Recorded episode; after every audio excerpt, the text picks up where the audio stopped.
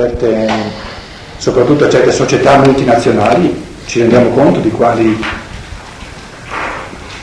gonfiamenti, accentramenti enormi di potere di cui noi non abbiamo neanche la minima idea. Noi non ci facciamo un'idea di dove hanno lo zampino questi, questi grandi magnati e in quante cose hanno lo zampino.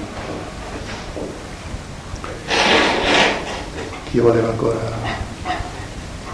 Io vorrei riprendere il primo schema che tu avrei voluto intervenire su quello che siamo arrivati al discorso che chiameremo il 10, 10% diviso in 6, 4, 8 e 2. E volevo riprendere lì perché penso che ci sia un aspetto che poi è anche collegato con quest'ultimo, cioè perché si arrivi a questa fratellanza a livello poi della divisione di quello che è ricavato come vendita delle merci, è evidente che ci vuole questo aspetto giuridico in cui la gente, un gruppo di persone decide di lavorare insieme al massimo per qualcosa.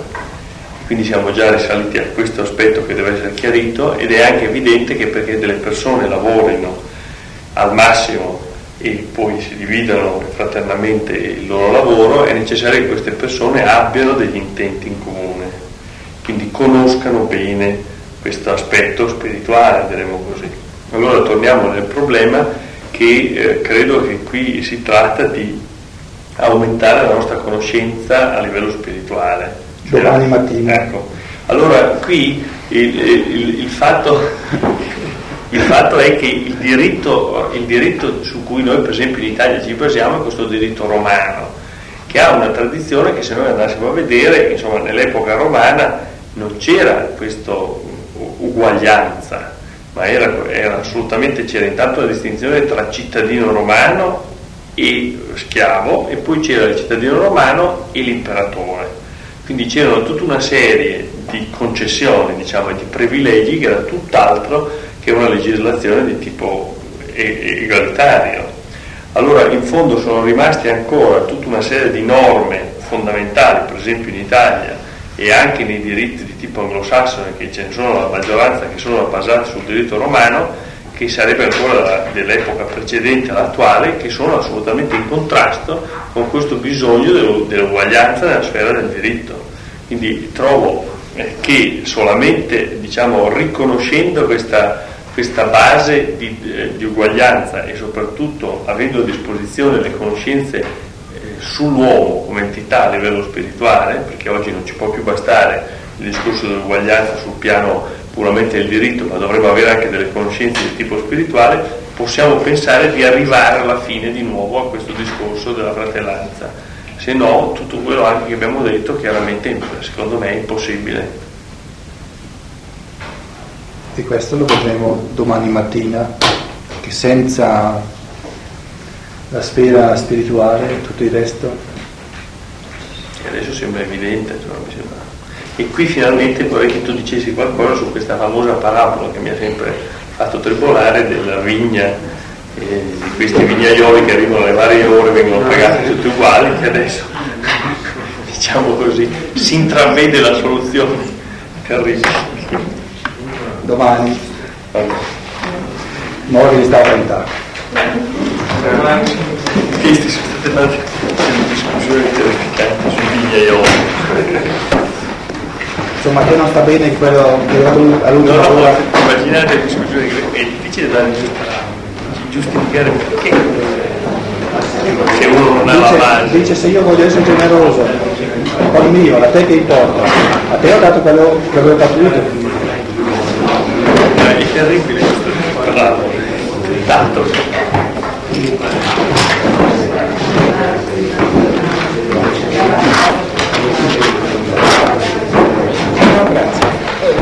ricordo discussioni di ore Fine pomeriggio 3 del 2 del 91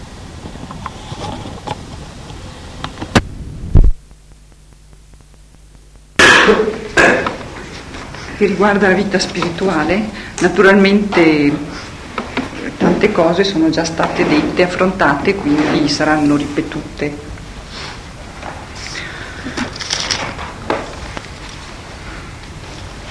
Dunque, a pagina 67 qui del testo, Steiner fa questa affermazione che a me è sembrata appunto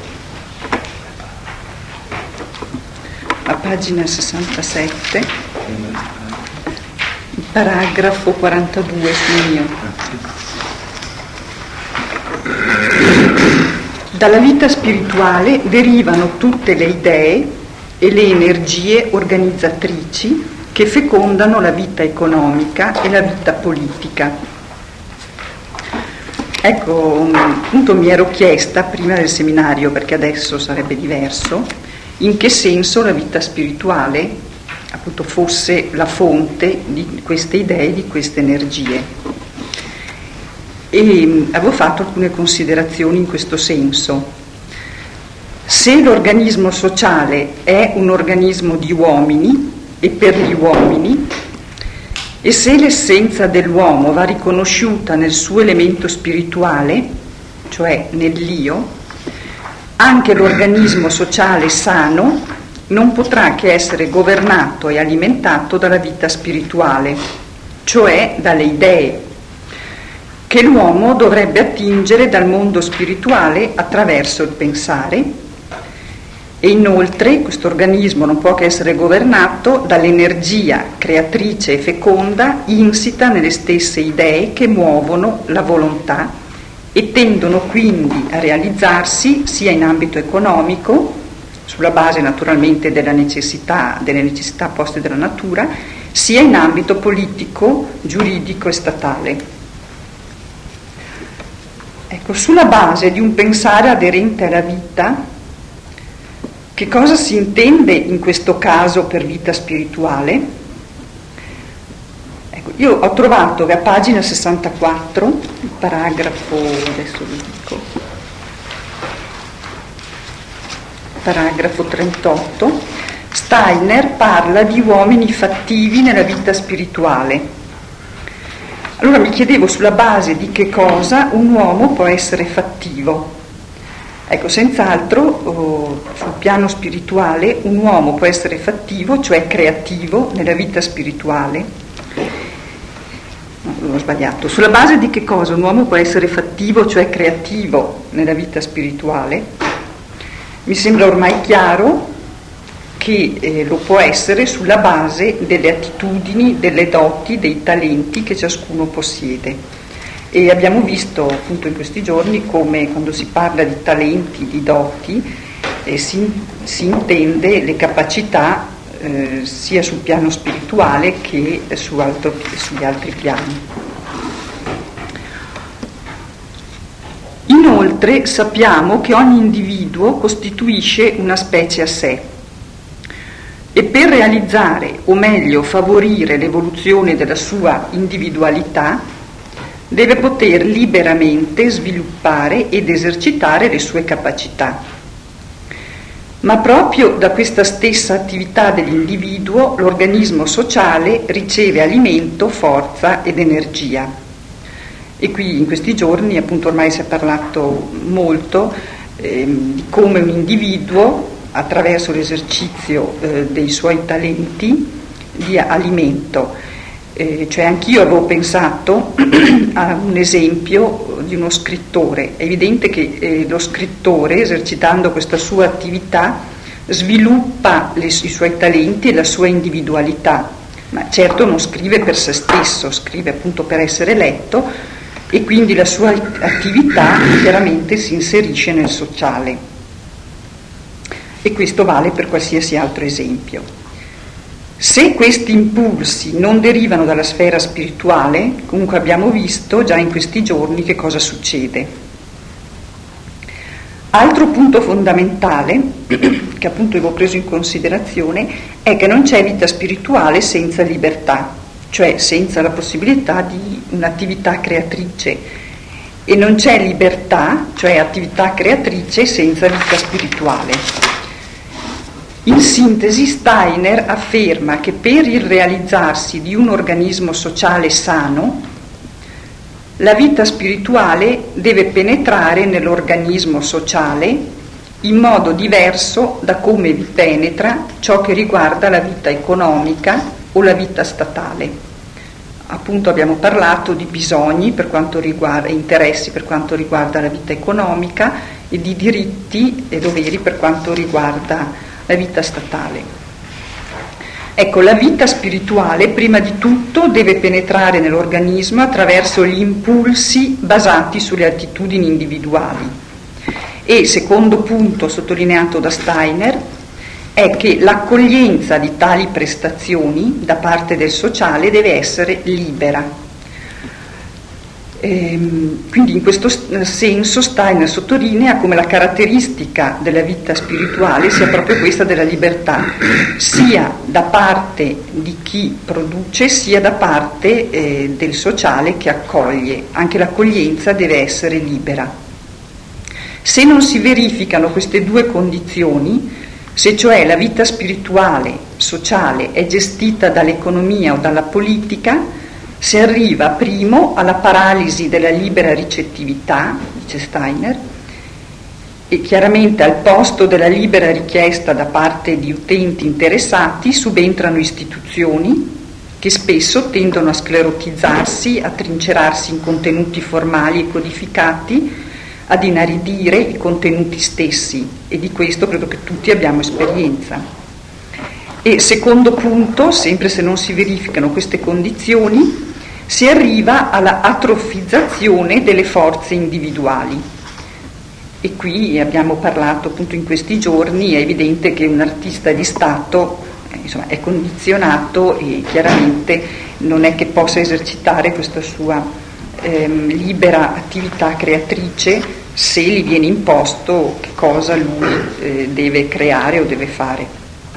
Così, parlando di insegnante e di Stato, anche se su piani diversi ci sono parecchi problemi. Ecco, le prestazioni basate sulle attitudini individuali devono potersi sviluppare per forza propria, pena il loro svuotamento e devono mantenersi in un rapporto vivente con le persone che le richiedono anche questo mi sembra abbastanza importante e Steiner appunto lo sottolinea. Oggi è difficile riconoscere tutto questo perché la vita spirituale è fusa con quella dello Stato politico e ci siamo assuefatti. Lo Stato organizza la vita spirituale in dipendenza dei suoi bisogni politici. Mi sembra che la giustificazione stessa, le giustificazioni stesse date della guerra in questo periodo eh, siano degli esempi abbastanza chiari, come si è frainteso un discorso sul diritto internazionale, eccetera. E comunque gli esempi sono innumerevoli. Per la fusione con la vita dello Stato ha ricevuto l'impronta dello Stato, sempre la vita spirituale, ha ricevuto l'impronta dello Stato non solo l'amministrazione della scienza e della parte della vita spirituale che gli è connessa, ma anche la sostanza spirituale stessa. E questo mi è sembrato un altro punto fondamentale, importantissimo, e forse anche non dei più semplici.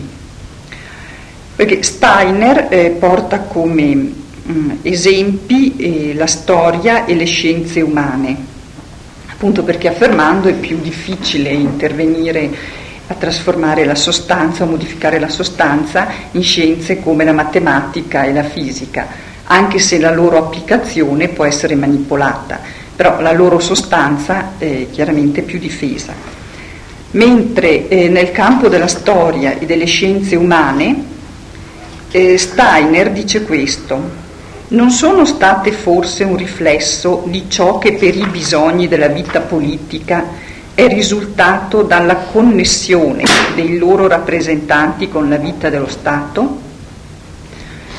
Ecco, allora qui le considerazioni sono molte, cioè si potrebbe dire e vedere come su un piano teorico abbiamo diverse interpretazioni, per esempio della storia stessa, eh, relativa proprio a queste connessioni possiamo trovare un'interpretazione, un'interpretazione, idealistica della storia che eh, dà una spiegazione eh, ponendo come protagonista della storia lo spirito stesso, anche se inteso in modo abbastanza astratto.